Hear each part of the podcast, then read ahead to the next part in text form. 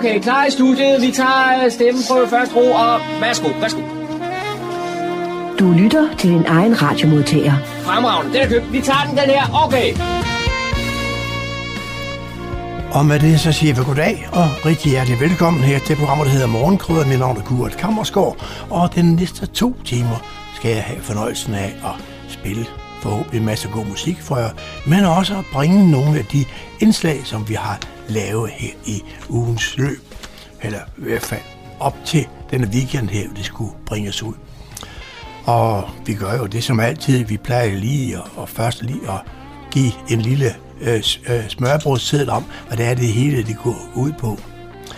Skolen i virkeligheden, ja, det er rigtig skolen i virkeligheden, der ligger nede i Humlebæk. John Marco har været på besøg dernede, det skal vi høre et indslag om. Og så skal vi høre noget om, at uh, skal der en skulptur af prins Henrik op i Fredensborg. Og hvis, hvor skal den så stå hen? Daniel har set på sagen. Jeg kommer så også med en lille øh, kan man sige, øh, idé til øh, sommerferieoplevelse, fordi i år der er der jo åbenbart flere, der skal holde ferie hjemme i Danmark, end det normalt er. Og denne gang her, så har jeg en, en idé til en ferieoplevelse under jorden. Jo, I hørte rigtigt, under jorden. Det kan man også opleve her i Danmark. Og så skal vi selvfølgelig også have nogle nyheder, lokale nyheder fra vores hjemmeside, humleborg.dk. Det er dagen, vi kigger på. Og John Marco har så også haft en samtale med formanden for Øh, Visit Nordsjælland, nu her i forbindelse med, at vi har hørt, at øh, Helsingør Kommune har trukket sig fra det samarbejde, som har været tidligere. Og så har øh, John også besøgt øh, øh en anden sted. Han har besøgt øh, Gård i Esbjerg for at få en snak med Thomas Nielsen. Øh, Thomas øh, han er leder af publikumsoplevelse ved museet i, i Helsingør Kommune. Han har tidligere haft et job i Fredsborg Kommune. Han har været ansat nede på årstiderne på Krogerup, øh, øh, Avlsgård, med projektet Haver til Maver. Han har været med i skolen i virkeligheden. Der er næsten ikke det sted, han ikke har været og været med til at lave oplevelse. Det, samtale, den samtale skal vi også høre her, og det bliver så sidst i udsendelsen. Og så skal vi have en masse god musik. Velkommen, rigtig god fornøjelse de næste to timer.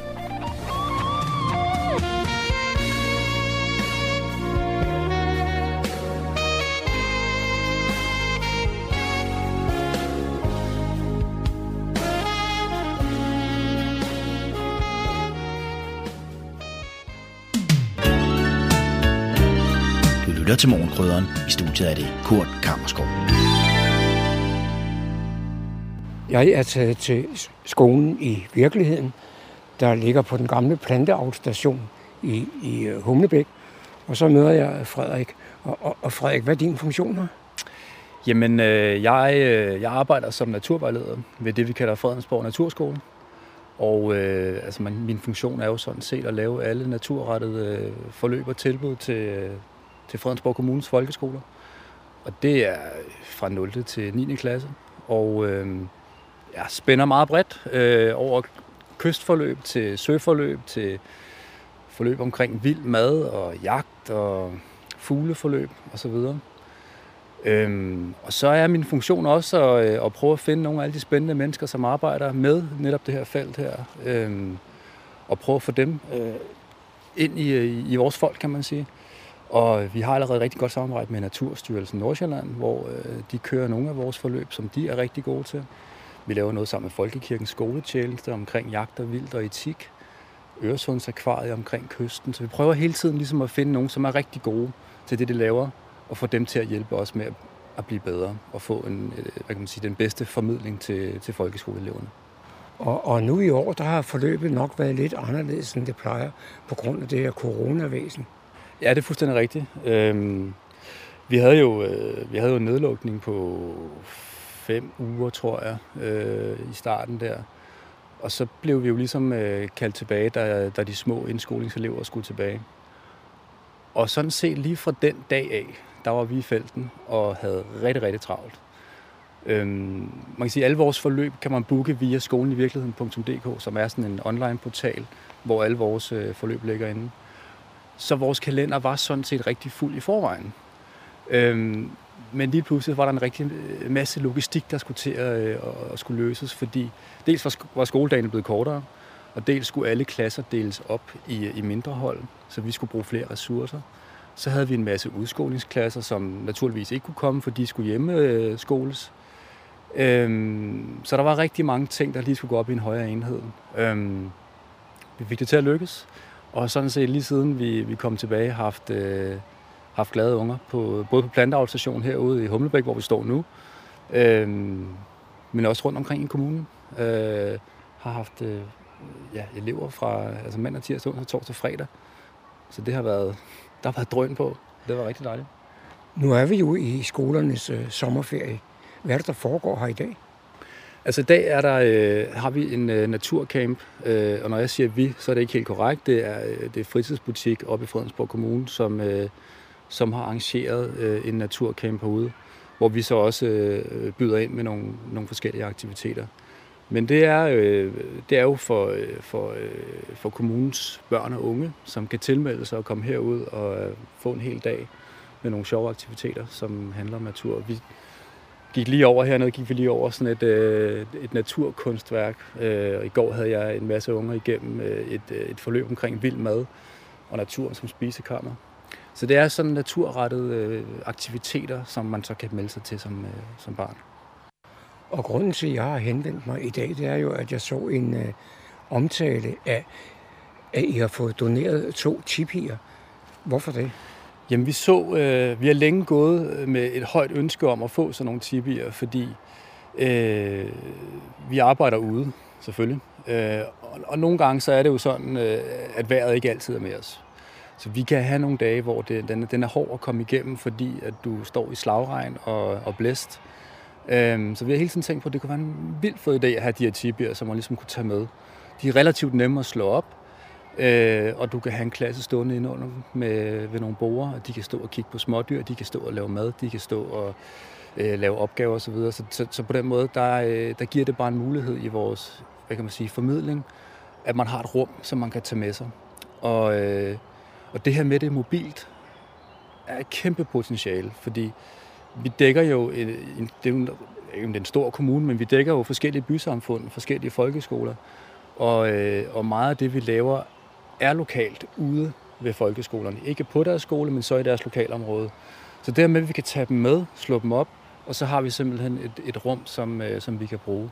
Det, øh, det er helt vildt fedt. Altså, og øh, stor tak til Friluftsrådet, fordi man kan sige, det, det som normalt er øh, med sådan nogle fonde og puljer, det er jo, at man skal, man skal opfinde en, en ny idé, eller, øh, eller gøre det på en eller anden skæv måde for at få nogle penge. Og, øh, og vi her på Fredensborg Naturskole har bare, øh, hvad kan man sige, vi har rigtig mange kunder i vores bæks. Vi, vi, vi kører mandag til, til fredag med elever, og har rigtig mange elever igennem. Så man kan sige, vi, vi er jo lidt sat i drift Øh, og det der med, at der var, en, der var en pulje eller en fond, som bare kunne øh, understøtte og støtte op omkring det, som vi allerede gør, det var, øh, det var helt vildt dejligt. Og, øh, og de var så også positive over for, for vores idé. Det hænger ikke sammen med, med coronaen, at jeg har fået selv det? Jo, øh, det, er sådan en, øh, det var sådan en speciel coronapulje, som blev oprettet øh, på grund af det. Ikke? Øh, så jo, det gør det. De, de oprettede den, øh, hvad var det? måske i april, tror jeg, eller sådan noget, ikke? så kunne man, kunne man søge der. Øh, så jo, det var, det var jo lidt øh, på grund af coronaen, at vi, at vi fik det. Ikke? Så, så det var rigtig fint. Du fortalte, at det er rart at have en, en tipi eller et telt, når, når det er dårligt vejr. Men nu har vi haft et par uger her med ualmindeligt varmt og solrigt vejr. Så det er vel også meget rart? Ja, det er, fuld, det er fuldstændig rigtigt. Altså fra den, fra den ene yderlighed til den anden, kan man sige. Øh, faktisk i sidste uge, der havde jeg et, et, et forløb med en, øh, en 7. klasse, hvor vi havde, jeg tror vi havde 32 grader i, i solen og, og, og ingen vind. Et forløb omkring bukkejagt, hvor vi skulle snakke lidt om etikken omkring jagt og så videre, men også ligesom se på, øh, på, på sådan en nyskudt øh, sommerbuk. Og, øh, og der vil jeg sige, der var det altså rimelig rart at kunne stille sig ind under sådan en uh, sådan tippe der og få lidt skygge. Både for os, men også for sådan et, et dyr, der hænger der Så, øh, så fra den ene yderlighed til den anden, der er, det, der er det kanon at have den type der. Altså virkelig. Den virker som parasol. Lige præcis. En stor parasol. Jeg går ud fra, for at have sådan et job som det, du har her, så er du uddannet biolog. Det er jeg faktisk ikke. Jeg er geograf af uddannelse, og har sådan lidt en, øh, lidt en kringlet vej hertil. Jeg har, øh, jeg har altid, hvad kan man sige, altid øh, fisket og gået på jagt og været meget ude. Øh, og fik så børn for en syv år siden snart. Og, og lige pludselig fandt jeg ud af, at det der med, øh, det der med at, at, at få børn og have et arbejde, det gjorde lige pludselig, at man, ens fritid blev meget, meget lille. Så jeg kunne godt tænke mig, jeg havde en idé om, jeg godt kunne tænke mig at, øh, at prøve at, at få min, hvad kan man sige, min hobby til at blive min levevej. Og så tog jeg en, øh, jeg fik bevilget noget friluftsvejlederuddannelse, og var på det i noget tid. Øhm, og så, øh, så har jeg sådan autodidakt arbejdet med, med naturrettede forløb. Øh, primært for sådan udsatte og sårbare familier og børn og unge. Og øh, så blev jeg så optaget på naturvejlederuddannelsen, og øh, fik så muligheden for at, at komme herud og bruge det. Så, så, øh, så jeg er uddannet geograf, og, øh, og bruger nu alt min tid her øh, som naturvejleder. Og det er super fedt. Og så kom du til at fortælle mig, at det kun er den ene halvdel af året, at du bruger din tid her. Hvad laver du resten af året? Ja, det er korrekt. Altså man kan sige, som naturvejleder og naturskole, så vil man altid opleve, det tror jeg alle kan skrive under på, altid opleve et pres i de måneder, hvor at skolelæreren gerne vil tage sine børn med ud. Altså det er de måneder, hvor det er, hvor det er varmt, og det ikke regner så meget. Så det vil sige øh, forår, øh, forsommer, sensommer og efterår.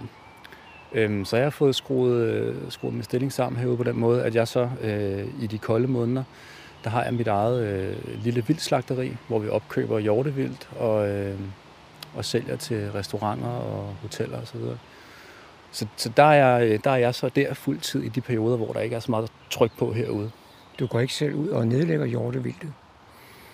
Det gjorde jeg, men det er jo som om, man ikke rigtig har tid til det mere. Øh, nu, nu, nu står man i et slagtelokale og får tingene til at hænge sammen på den måde. Men, øh, men, men jo, altså, vi, er, vi har tid til lidt, øh, og, og går på så meget jagt, som man nogle gange øh, har mulighed og tid til. Nu er du ude i naturen alle ugens dage. Hvad, hvad med fritiden? Er det så indendørs ved computeren? Altså nu har jeg selv to børn, øh, og vi har en iPad, men den er så gammel, så den holder ikke strøm mere end 10 minutter. Så det er ikke meget, vi bruger den. Øh, og jeg har en dreng på 3,5, som, øh, som jo hver morgen, når jeg kommer og spørger, hvad jeg skal ud og lave i dag. Og altid kigger i mit bagagerum. Ligger der et, en råbuk? Ligger der et par krabs? Eller hvad, hvad har jeg med i dag? Øh, også stort hit, når jeg henter ham i, over i, øh, i hans børnehave.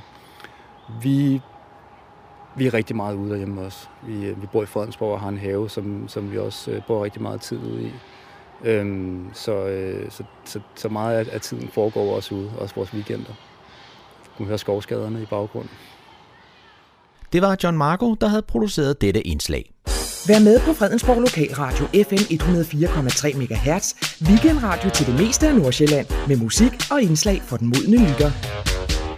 Så skal vi have sådan en lille kulturelt indslag. Jeg har ringet op til Ulla Hardy Hansen, som sidder som formand for Kulturudvalget i Fredensborg Kommune. Velkommen til, Ulla. Ja, tak for det. Der er en uh, skulptur, som prins Henrik har skabt, Torso, som uh, man ja. har tænkt sig at skulle uh, have en placering i ja, Fredensborg. i øh, øh, Fredensborg. Ja. Det er rigtigt, og øh, den har faktisk også, øh, den hedder Torso øh, Feminin. Og øh, øh, den er som sagt af prins Henrik, og øh, den har dronning Margrethe, hendes majestæt dronning Margrethe, øh, øh, skænket ja. øh, os øh, på den måde, at øh, vi kan låne den. Den er, øh, den er til låns ja. øh, øh, nogle år. Ja. Og øh, på grund af corona øh, er opsætningen og indvielsen blevet udskudt.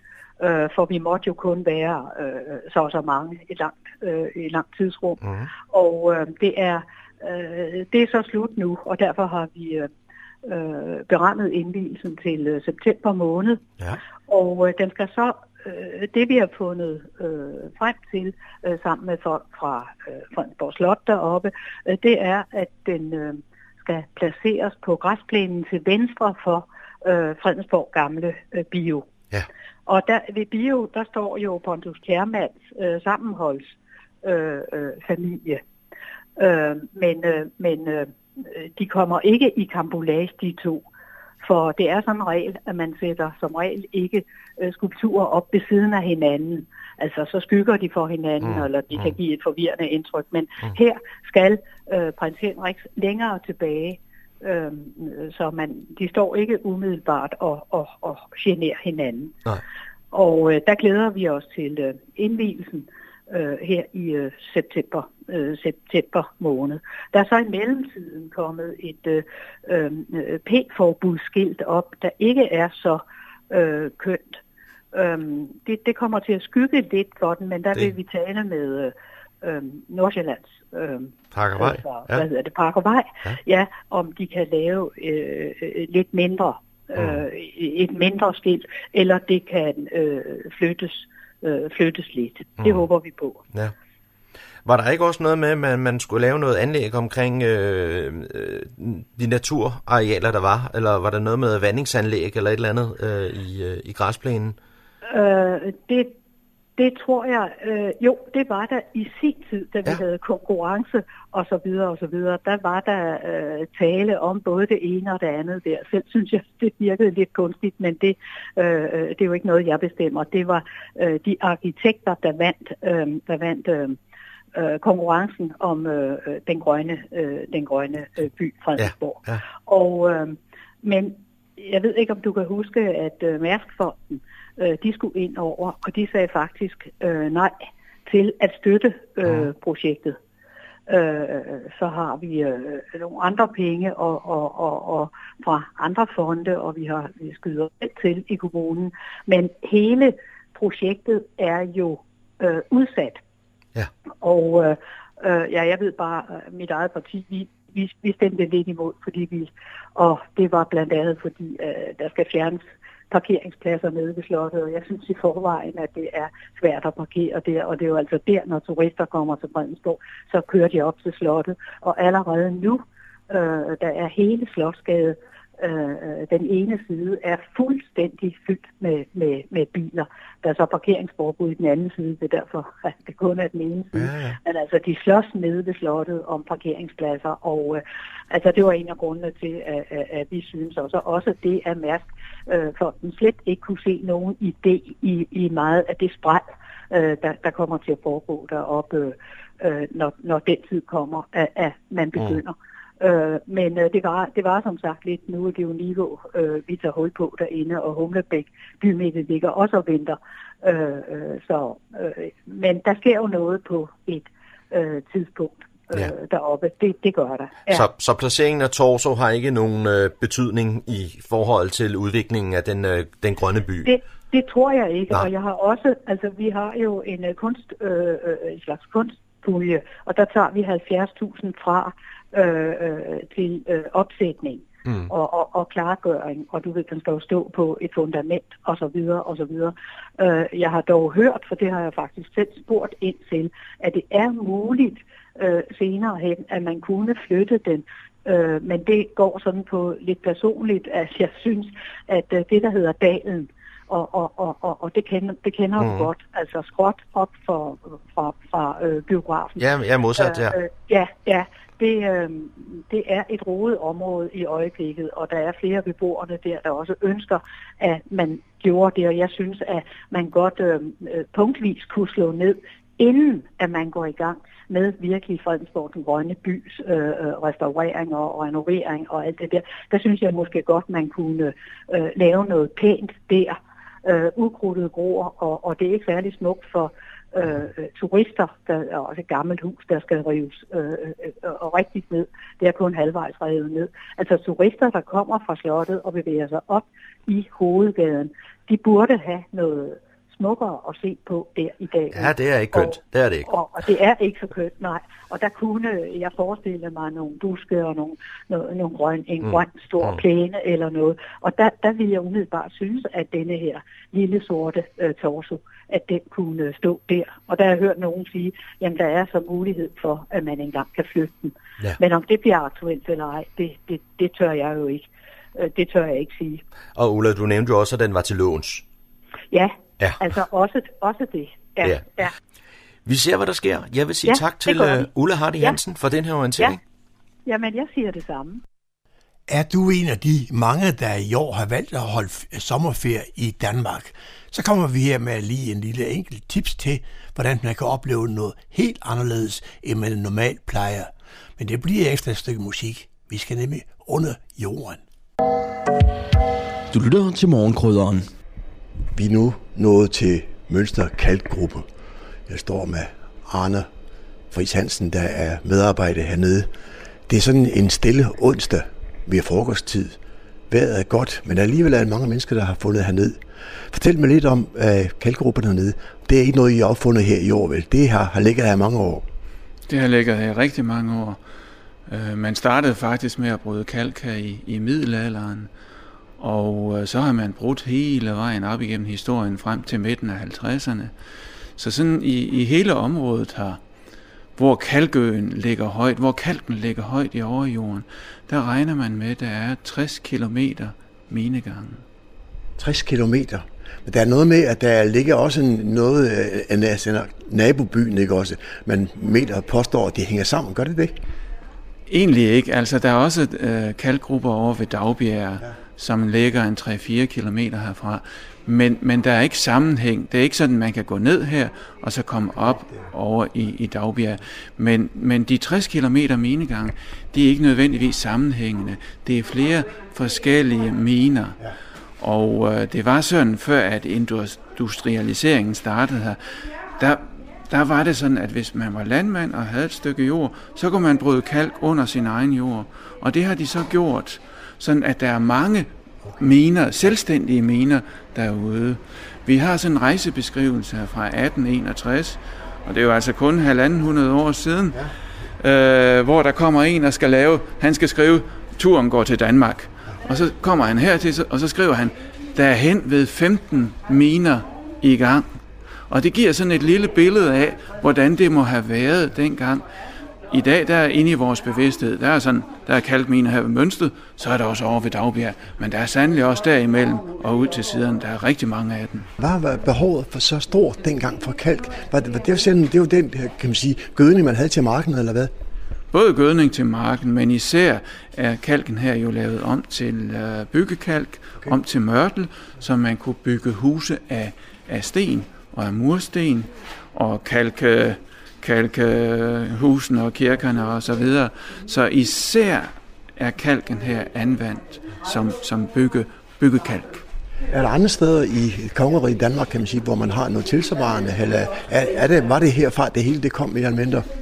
Nej, det, det var det nu ikke. Altså, man har jo også åbne brud øh, ude ved kysterne. Der er åbne brud, ja, også ude på Djursland, og, og, og man har jo taget den så lokalt som muligt, så man ikke skulle transportere den alt for langt. Fordi øh, brændt kalk, man er nemlig nødt til at brænde kalken, for at man kan lave den om til mørtel.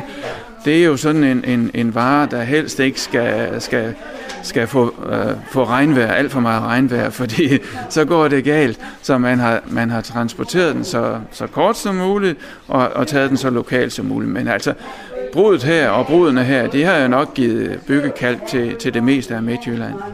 Øh, nu øh, ser vi masser af mennesker, der kommer herind, ikke også? Øh, over sådan en sæson, hvor mange besøgende har I herude? De sidste år, der har vi haft øh, omkring 50.000, og så er der så noget, der tyder på, at vi når op på en 55, 55 øh, til 56.000 her i år. Der, der kommer faktisk lidt flere i år, end der er gjort de tidligere år. En ting er, at man kan se det hernede, komme herned og få en fornemmelse af, hvordan der har været at arbejde under jorden. Men det bliver også brugt til andre ting i dag. Jeg tænker på, at der er noget med, at ja, man siger, at der er mange flagmus dernede, har jeg hørt noget om. Og så er der også nogen, der siger, at der, der, der ligger ost på lager dernede. Er det korrekt?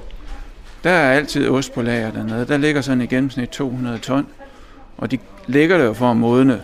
Øh, og ligger der for at lave, så de får noget smag. Og det er jo fordi, temperaturen dernede er hele året rundt 8 grader, uanset om det er sommer eller vinter, 8 grader derinde. Meget høj luftfugtighed på sådan minimum 98 procent.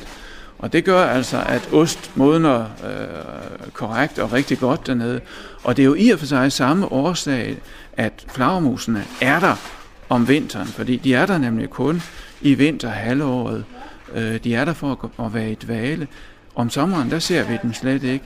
Men altså nu her i september, så er der nogen, der er begyndt at vende tilbage til, til, til stedet. Ikke for at gå i dvale endnu, det venter de nemlig med, indtil der ikke er flere insekter, der flyver.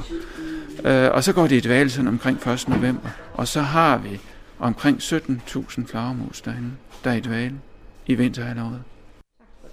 Arne, vi skal lige tale om, om ejerskabet. Hvem er det, der, der, der ejer de her miner, og som øh, kan man sige, et turistattraktion i dag?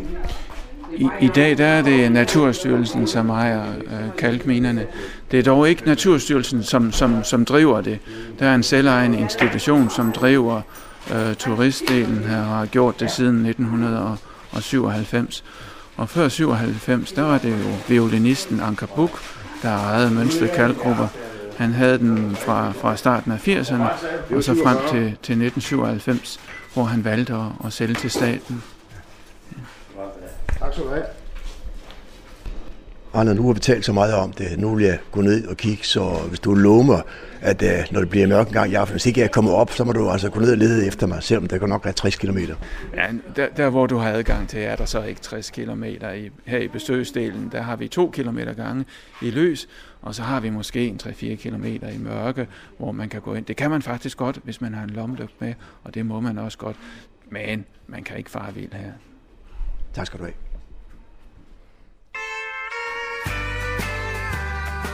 Voksen lokal radio til hele Nordsjælland fra Radio Hundeborg.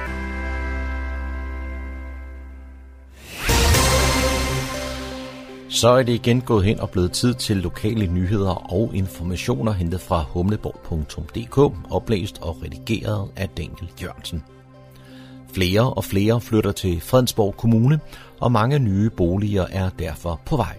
Samtidig efterspørger flere ældre en anden type bolig end villaen.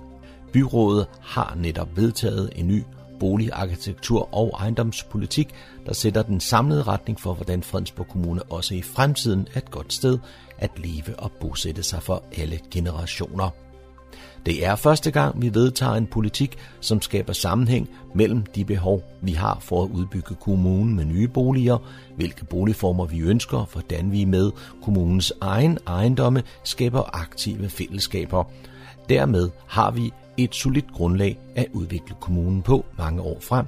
Det udtaler borgmester Thomas Lykke Pedersen i en pressemeddelelse fra Fredensborg Kommune. Politikken blev vedtaget af byrådet den 29. juni. Fredensborg Bibliotekerne har indgået et nyt samarbejde med børnebogs forfatter Marie Rørbæk. Med en del af bevillingen fra Børne- og Undervisningsministeriet har bibliotekerne sat gang i et spændende historisk skattejagtsforløb med børnebogsforfatter Maria Rørbæk. Det er et forløb, der munder ud i tre forskellige historiske skattejagter, udviklet helt særligt til Humlebæk, Nivo og Fredensborg. I løbet af skolernes sommerferie vil historierne en for en blive offentliggjort på Fredensborg Bibliotekernes hjemmeside og deres Facebook-side. Skattejagterne udgøres af små videoer, hvor forfatteren trin for trin udfolder de spændende historier, der tager udgangspunkt i steder omkring bibliotekerne i de pågældende byer. Undervejs skal deltagerne løse opgaver, der fører historierne og deltagerne videre i lokalområdet. Om projektet siger afdelingsleder på Fredensborg Bibliotek, Maria Bjørnstortier. Vi er virkelig glade for at have fået denne mulighed at give børnene i kommunen denne anderledes sommeraktivitet, som vil bringe dem lidt rundt omkring i lokalområdet. Vi ser meget frem til samarbejdet med forfatter Maria Rørbæk, og I kan godt glæde jer. Det bliver nogle spændende historier. Historieskattejagten henvender sig til børn fra 0 til 3. klasse og deres familier. Følg med på Fredensborg Bibliotekernes hjemmeside og Facebook, hvor historierne løbende vil blive offentliggjort. Med en donation på 3,2 millioner kroner fra AP Møller og hustru Chatin Markini Møllers fond til almene formål, kan Fredensborg Kommune nu udrulle projektet Sproggaven med i skolen. i hele indskolingen, og dermed kan lærerne fokusere endnu mere på elevernes sproglige udvikling. Så er sproggaven også på vej til eleverne i indskolingsklasserne. Et godt sprog er meget ofte hovednøglen til både læring og trivsel i børnenes liv, og derfor har Fredensborg Kommune i flere år målrettet arbejdet med den sproglige udvikling i vuggestuer og børnehaver. Med en ny donation kan det arbejde nu også udbredes til eleverne i indskolingen. Resultaterne viser sig i sprogvurderingerne tre uger henne i 0. klasse og senere i læseprøven sidst i 0. klasse. Med projektet Sproggaven med i skole kan vi udvikle læringsmetode blandt SFO'ernes og indskolingens medarbejdere, og børnene vil opleve at blive støttet i deres eget hverdagssprog, som det skal udvikles til et fagsprog, som anvendes i skolen. I samarbejde med Fredensborg Kommunes flere aktiviteter tilbyder Nivogårds malerisamling flere kreative værksteder med børnene hen over sommeren. Lav for eksempel din egen zebra-collage og andre af Hans Schaffis jungledyr med Nivogårds malerisamling. Det sker blandt andet torsdag den 23. juli og fredag den 24. juli mellem kl. 10 og kl. 13, hvor museet tilbyder en 3 timers familieworkshop i Nivogårds dejlige park, hvor der tegnes dyr og natur. For alle børn mellem 4 og 12 år, sammen med en voksen bosiddende i Fredensborg Kommune, kan deltage. Tilmeld dig på placetobook.com. Det var, hvad vi havde fundet frem af lokale nyheder og informationer for denne gang, oplæst og redigeret af Daniel Jørgensen. You're listening to 104.3 Radio Humleborg. Radio Humleborg. Radio Humleborg. Radio Humleborg. På 104,3 MHz. Jeg sidder sammen med Per Frost Henriksen, og øh, Per, for et par måneder siden havde vi en lille snak over telefonen, fordi du var blevet formand for Visit Nordsjælland. Og nu er du så kommet ind i, i, i jobbet. Er, er der noget at lave? Ja, men jeg må sige, at jeg kom jo ind øh, som formand i Visit Nordsjælland i en tid, øh, hvor der bestemt der har været meget at lave. På den ene side, så har vi haft, at øh, Helsingør Kommune har meldt sig ud af samarbejdet, så der kun er fire kommuner tilbage. Det var den ene ting, og det var sådan set rigeligt. Men så kom corona oveni, hvor der i den grad har øh, trykket erhvervet, turisterhvervet, øh, sådan så at øh, de har været helt nede og ligge øh, de stakkels øh, erhvervsdrivende, der er rundt omkring i, øh, i Nordsjælland og i vores område. Der, altså for nærmest fra dag et af var der lukket ned. Så det har været en hård tid for dem, så man kan sige, at turisterhvervet bløder, og at der skal arbejdes hårdt for at få dem op igen. For nu at genopfriske min hukommelse, kan du så ikke lige nævne de fire kommuner, der er med i samarbejdet? Jo, det kan jeg godt. Det er, det er Halsnes, og det er Gribskov, og det er Fredensborg, og det er Hillerød. Så det er de fire, der er tilbage, og så Helsingør har også været med. Hvad kan du bidrage med i Visit Nordsjælland? Jamen altså, det, det skal man jo næsten spørge andre om, men, øh, men det jeg synes, jeg kan øh, i en bestyrelse, det er at prøve at lave noget sammenhold og noget fællesskab, og prøve at få bestyrelsen øh, til at, at, at, at spille sammen, og, og det er jo så det, der er, der er mit lod, at jeg skal prøve at, og se, om jeg kan øh, holde styr på tropperne i de fire kommuner, og så se, om vi kan få lavet et turistsamarbejde, der, øh, der, der, der virkelig kan gøre noget, øh, en forskel for, øh, for det turisterhverv, vi har, som trænger til det. Så jeg, jeg, jeg er jo ikke turistmand og opdraget i det system, men jeg er opdraget i et politisk system, så jeg vil påstå, at jeg kan politik. Mener du, det er en øh, svær flok at holde samling på? Nej, nu har jeg jo arbejdet sammen med den bestyrelse i rigtig, rigtig mange år. Jeg har siddet i Nordsjællands bestyrelse i nogle 10 år, og, og jeg har sådan set det godt samarbejde også med Helsingør. Så, øhm, så jeg, jeg synes sådan set, at øh, de fire kommuner har et godt samarbejde, og har virkelig øh, lagt øh, kræfter i at, at, at få det til at virke, så vi fra øh, nytår af er en ny enhed med kun fire kommuner. Og jeg synes, der er en stærk bestyrelse, og der, og der er nogle borgmestre, som i den grad har lagt sig i scenen for at få samarbejdet til at fortsætte. Så nej, jeg har et virkelig godt øh, samarbejde hele vejen rundt. Hvis Helsingør Kommune nu skulle ændre mening og ønske at komme med ind i, i, i varmen igen, er der så mulighed for det? Ja, altså nu er vi lige ved at revidere vedtægterne, men jeg er helt sikker på, at øh, hvis der er andre kommuner, som vil ind i samarbejdet, så er det helt sikkert en mulighed. Og det kan godt være, at det ikke bliver øh, Helsingørs øh, første prioritet at, at blive fuldgyldige medlemmer igen. Det, det, så havde de jo nok ikke meldt sig ud. Men, men det kan jo godt være, at der er nogle samarbejdsflader, hvor det giver mening, at vi fem kommuner stadigvæk arbejder sammen med, om noget. Øh, det er ikke noget, der har været forhandlet og snakket om endnu. Men jeg lukker ikke nogen døre i. Tværtimod, der er åbne døre til at lave et godt samarbejde om turismen i Nordsjælland. Du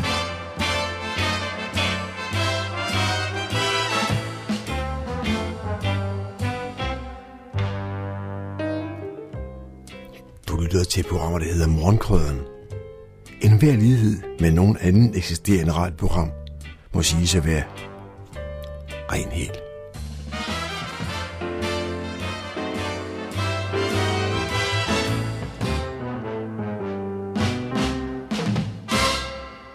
Jeg er taget til Flønderup Gård i Esbergære, og her der har jeg en aftale med Thomas Nielsen. Og øh, Thomas, vi skulle måske lige starte med at, at, at præsentere dig. Jeg ved, du er blevet leder af det, der hedder Helsingørs Museers Publikum og Oplevelser. Ja. Hvad er det? Jamen, det er øh, museerne i Helsingør, som tæller Værftmuseet, Bymuseet, Flynummergård, altså Løsgården, som vi sidder på, og Klarergården, som den gamle skibsklarergård, som også ligger nede ved havnen. De, øh, de fire museer, dem, øh, dem står jeg for den afdeling, der handler om publikum og oplevelser. Og det handler om alt det, som øh, kan man sige, er den kommercielle del af museerne, som handler om at få besøgende og skabe historisk formidling. Hvis øh, sandheden skal frem, så er det jo ikke første gang, at du og jeg sidder over for hinanden med en, en, med en mikrofon. Og øh, du var ansat i Fredensborg Kommune i, i en periode. Hvad, hvad var det, du lavede der? Jamen, der har jeg, været, der har jeg faktisk været ansat af flere omgange, men altså, øh, jeg, jeg, nu, nu ved jeg ikke helt, hvor langt vi skal gå tilbage, men, øh, men, øh, men, men, men jeg har jo faktisk en ansættelse som, som SSP-konsulent helt tilbage i, i Kokkedal og Niveau, øh, tilbage i 90'erne, øh, omkring 2000, undskyld. Og, og øh, derefter arbejdet med nogle integrationsprojekter, centralt placeret på Rådhuset, hvor nogle af dem jo lever i dag stadigvæk. Bokseklubben og, øh, og nogle forskellige andre projekter. Øh, og så kommer jeg jo til øh, årstiderne, og så springer jeg ud af kommunen der. Men kommer så tilbage og laver det, der hedder Skolen i Virkeligheden, som er det der, hvor, hvor at øh, virksomheder og omgivelserne kunne møde skoleelever på en anden måde. Var det, var det dig, der fik ideen til det? Øh, ja, altså det kommer lidt an på, hvem man spørger, tror jeg. Øh, men øh, men øh, ja, det er det faktisk. Øh, det er faktisk et projekt, der opstår, øh, øh, der er hos årstiderne, hvor vi har det, der hedder Haver til Maver, øh, som jeg var med til at løbe i gang sammen med Søren Ejlersen. Og, øh, og der fandt vi jo ud af, at det gav rigtig god mening, når landmanden kom ned og fortalte noget. Den der faglighed, han havde, eller kokken. Og det byggede vi faktisk et projekt op omkring at sige, jamen hvis vi kan gøre det på en gård, kunne vi så ikke gøre det med hele omverdenen? Og der bliver det så sådan, at der springer Fredensborg Kommune jo så også til, og så siger, lad os da prøve det. Øh, og så opstår faktisk det, der hedder skolen i virkeligheden. Og den findes jo over det meste af landet i dag? Den findes over det meste af landet i dag. I, altså, da den var på sit højeste, øh, der var det jo 23 andre kommuner, som også havde købt det samme projekt. Øh, jeg er ikke helt klar over, hvordan det går i dag, men, øh, men det var jo en tid også, hvor, hvor det var vigtigt. Ikke? Og sidst du og jeg talte sammen, der var det jo meget, meget tæt på stedet her, nemlig over på, på Nyruphus. Og hvad var det, du lavede der? Jamen, det var så skiftet til Helsingør Kommune, hvor at jeg får mulighed for at, øh, at, øh, at bygge noget op, eller bygge videre på det, der hedder Naturcenter Nyruphus. Øh, en helt speciel chance, da den sådan meget hederskronede Henrik Lieberkind går på pension, som jo har, har, har skabt det og lavet det, og øh, gjort det til et fantastisk sted. Da han går på pension, der får jeg muligheden for at, at bygge videre på det, han lavede derude. Øh, og der laver vi jo en, øh, et naturcenter, øh, som øh, tror jeg nok er det i mine jobforløb, som har haft flest børn igennem på kortest tid. Øh, men vi rammer også ned i en tendens på et tidspunkt, hvor at det handler meget om at komme ud. Og Helsingør Kommune har rigtig meget fokus på det og der kommer enormt mange klasser. Øh, og det var, øh, det var virkelig en, altså det var virkelig en øjenåbner også for mig at sige, hvor meget man egentlig kunne med det. Jeg kom jo fra et sted, hvor årstiderne, som jo også var naturvejledning og sådan noget, men som var jo også mod betaling til en kommune, som havde lagt økonomien der, så nu kom de bare gratis. Øh, og det var jo skægt at se, hvad man egentlig kunne med det. Jeg har på fornemmelsen fra min besøg på Nørrepus, mens, mens du var der, at øh, du følte dig som en, en fisk i vandet. Ja, det var, det var et fantastisk sted. Og det er jo, øh, men, men, men, men det er jo også sådan, at, at der var jo mange, mange muligheder. Altså, der var jo et hav af virkemidler, som man kunne bruge. Altså, øh, så, så det var jo også et, øh, det var jo et sted, som rummede så mange historier, så man kunne jo bare blive ved. Men hele din baggrund for, for alt det her formidling af natur, det skyldes jo også, at du selv har en øh, vis interesse i naturen. Ja, det har jeg. Det er øh, helt, helt enormt, og det, det stammer også fra min, min fortid øh, i, øh, altså, i, faktisk i Niveau. Og det tror jeg faktisk også, at vi snakkede om, da vi sad på Nye Hus, at det, der, at det var lidt sjovt det der med, at man faktisk som voksen kunne få et job, hvor man skulle gå og lave alt det, man havde lavet som barn. Man, man skulle bare fortælle det til nogle andre, mens man gjorde det. Så, så kunne man faktisk få penge for det. Øh, og, og det er jo... Øh, det er, jo, det er jo i høj grad også det, som, som jeg bygger videre på her øh, omkring de her forskellige museer. Nu sidder vi på Flynop Gård, og det er jo fuldstændig unik natur. Øh, og der er jo igen så mange, mange, mange historier.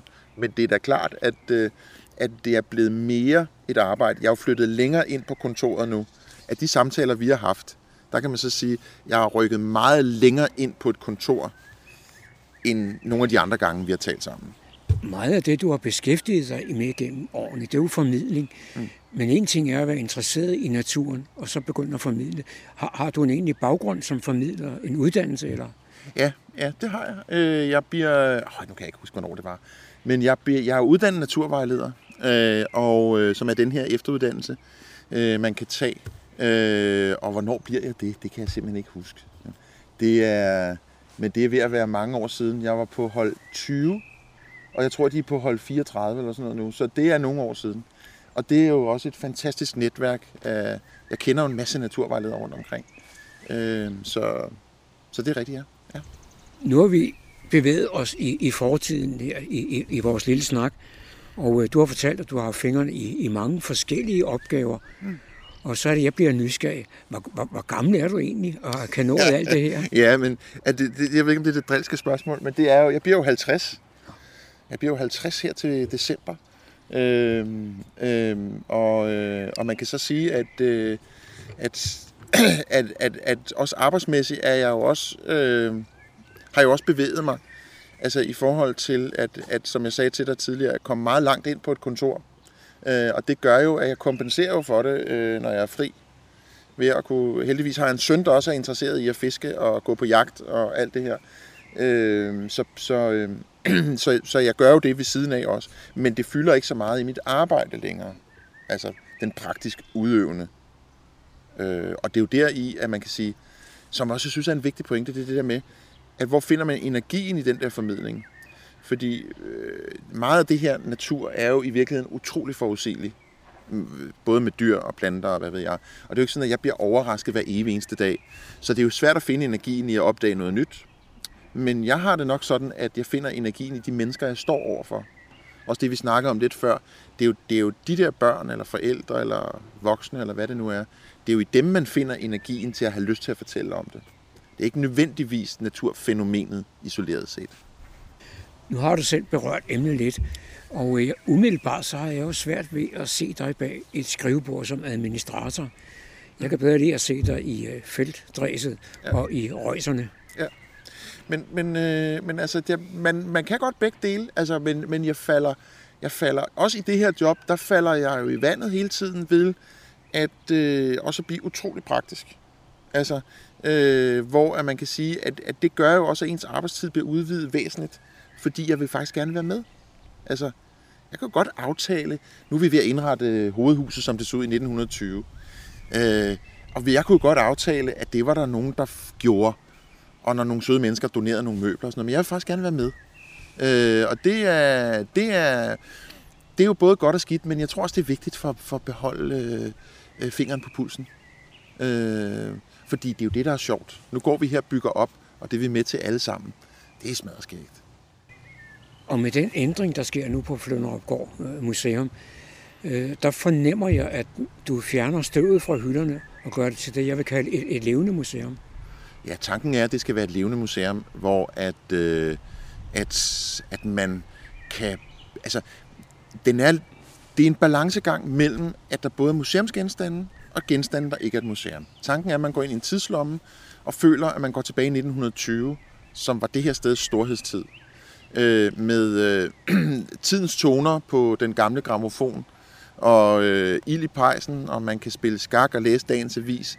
Man kan tage den oprindelige haveplan ud af reolen og kigge her på, hvordan den faktisk er lavet. Men man kan også færdes i huset øh, som, som et, som et sådan videnscenter, hvor man må sidde i møblerne, og øh, man må altså åbne bogreolen og tage en bog ud. Øh, indimellem vil der være nogle museumsrekvisitter, store lysekroner ude i hallen, og øh, nogle billeder, nogle malerier, som vi får ud af vores magasiner, så folk kan se dem.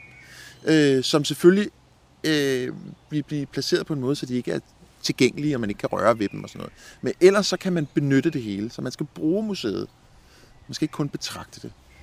Inden vi startede vores lille samtale her, der fik jeg jo en rundvisning, blandt andet i øh, hovedbygningen, hvor, hvor, hvor I er ved at indrette de her ting, du lige har talt om. Og så gik vi over i den nye bygning, der hvor der har været en udstilling af, af, af, omkring skiftfarten her i, Esbjerg. Hvad er det, der er sket der?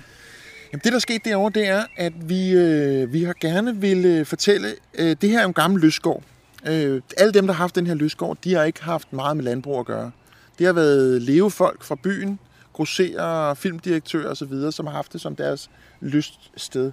Øh, så man kan sige, Øh, det vi gerne vil gøre, det var, at vi vil gerne beskrive det landskab, Nordsjælland er.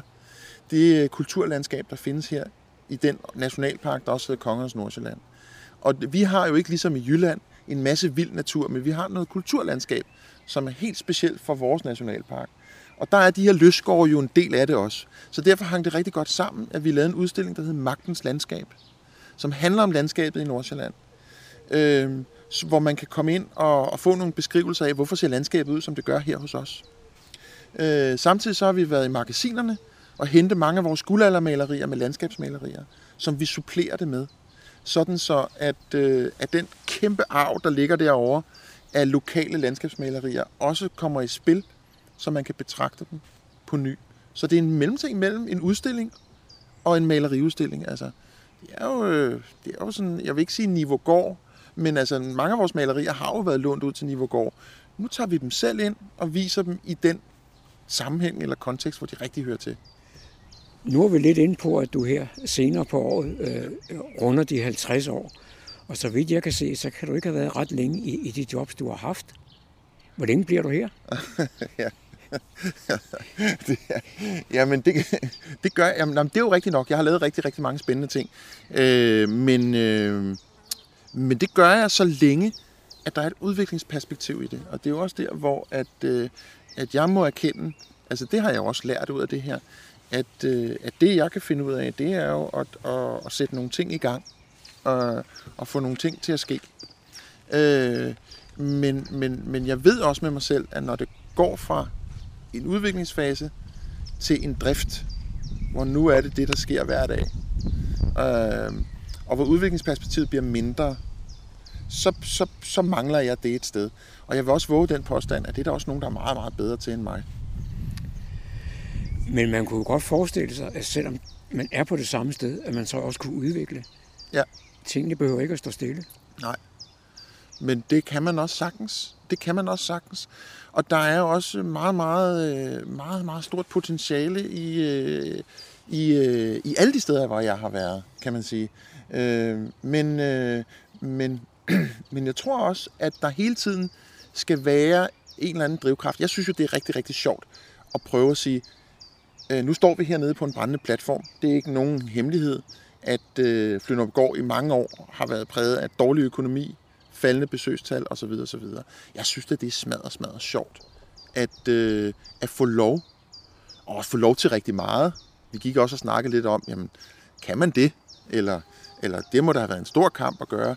Men man kan få lov til rigtig meget, fordi at det er et sted, som, som vi nu har en 3-4 år til at bygge op, og vise, at det kan noget andet. Øh, det gør jo også, at man siger, for det har jo været i sparekatalog masser af gange det her, ude og sige, hvad, hvad skal en kommune med sådan en stor gård? Altså, øh, men, men, øh, men, men nu har vi en mulighed for at vise, at det kan en hel masse ting. Og samtidig må skabe en bedre økonomi. Jamen, så vil jeg da ønske dig rigtig god arbejdsløst. Tak skal du have.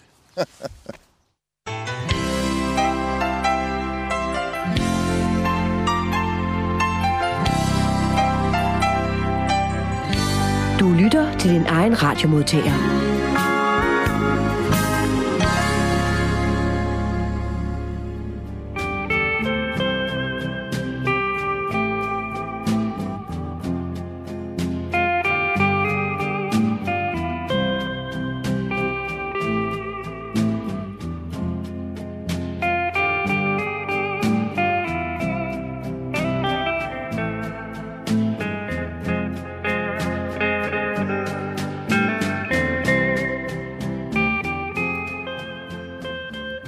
Disse toner fortæller os, at vi er nået til afslutningen på denne uges udgave af programmet, der hedder Morgenkrøden. Her fra redaktionen, som består af undertegnet, jeg hedder Kurt Kammersgaard. Ja, der siger jeg tak for nu, og på genhør en anden god gang.